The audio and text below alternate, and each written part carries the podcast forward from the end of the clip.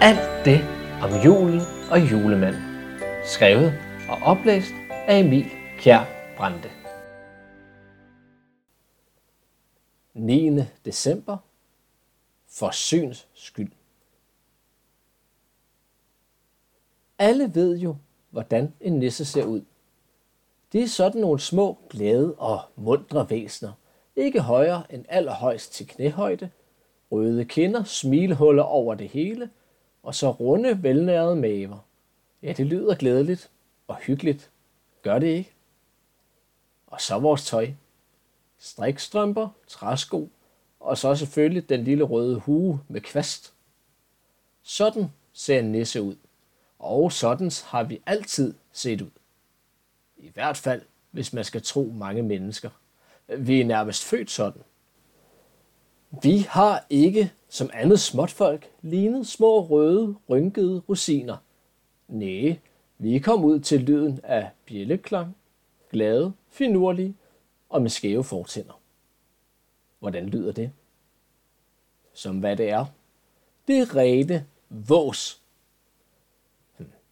Som I jo nok kan huske, så var vi, altså os, som hjælper julemanden med al hans legetøj, oprindeligt gnomer. Og lige som alle andre på denne jord, æsler, rensdyr, sæler, nå ja, og mennesker, så er vores udseende, når vi kommer til verden, ikke noget at skrive hjem om. Og vi har så absolut ikke en trævl på kroppen. Ej heller har vi smilehuller, og de lyde, som kommer i den forbindelse, Øh, ja, det er da i hvert fald ikke bjælleklang, det minder mig om. Vores tøj, det er noget, vi bliver iklædt efterfølgende. Og det er, som det altid har været og altid skal være, brunligt og rødligt. Det passer bedst til os. Derudover er det som et rigtigt nok, at vi er fyldt med små smilehuller over hele kroppen. Men det er jo fordi, det er så muntert at bo, hvor vi bor. Og vores runde maver, ja, de hænger jo så fint sammen med alt den gode mad, som vi får lov til at spise hver dag. Og nej, vi er da heller ikke særlig store. Faktisk kun omkring en alen for de største af os. Og netop det er grunden til vores røde huer. Forstår du?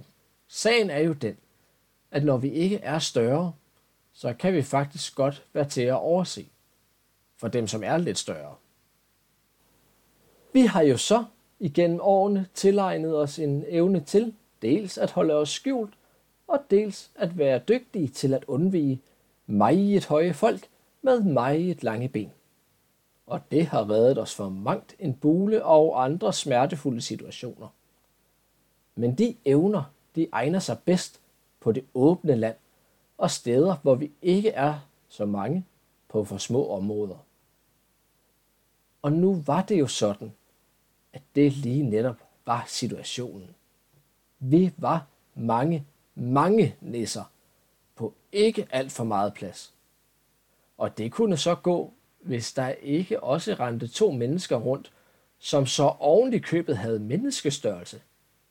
Se, den er svær, for de kan næsten ikke andet end at overse os. Og helt galt gik det en dag, da julemandens kone, det dejlige menneske, snusede to gange ind, duftede at grøden til hele arbejdsstyrken var ved at brænde på, vendte sig i en rask vending og gik lige ind i en nissepige, som hun ikke havde set. Næsten væltede selvfølgelig og slog sig, men ulykkerne stoppede ikke der. Julemandens kone væltede også i farten, og hun slog sig, og hendes ben brækkede. Se, det var mindre godt. Den skønne, dejlige kvinde. Og hun var så ulykkelig over, at hun havde væltet nissepigen, og nissepigen var så ulykkelig over, at julemandens kone var kommet til skade. Og vi var alle sammen så ulykkelige over den store ulykke, der nu var sket, og over at det nu grangivligt begyndte at lugte, som om grøden for alvor brændte på. Ja, så galt gik det nu ikke. Hun fik hurtigt sendt to nisser hen til komfuret, og gråden var der i det mindste reddet. Se, en sådan ulykke, den ville hun ikke risikere kunne ske igen. Så mens hun lå i sengen med foden pakket godt ind, så strikkede hun huer til os alle sammen. Ikke sådan nogle, hvor toppen af huen hænger ned ad ryggen.